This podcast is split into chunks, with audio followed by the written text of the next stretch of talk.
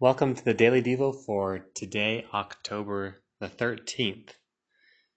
Today, the Daily Devo is going to be on Acts chapter 26, verse 24 through Acts chapter 27, verse 8.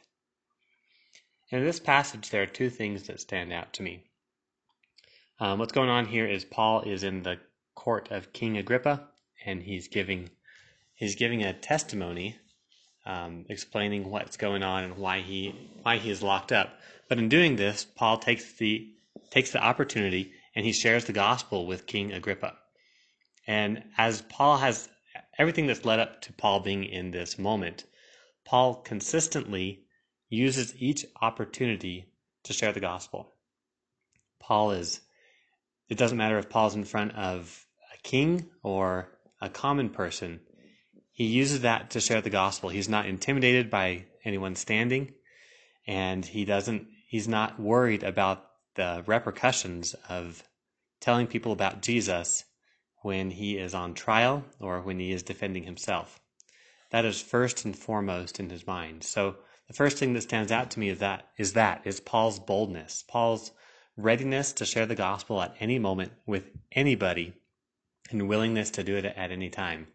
So my prayer for us is that we would be the same, that we would have that same boldness, no matter who it is that we're that we're talking with, no matter which which interaction it might be, that we would be ready and that we would be filled with boldness to share the good news of Jesus. This was Paul's consuming message, and he told everybody about it, and may it be ours also.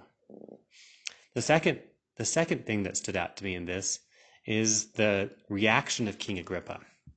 Um, Festus, too, to some extent, but um, King Agrippa is um, in verse 28. Um, Paul, Paul is sharing the gospel, and then Festus says, You're out of your mind earlier on. And then in verse 28, Agrippa, King Agrippa, said to Paul, Do you think that in such a short time you can persuade me to be a Christian?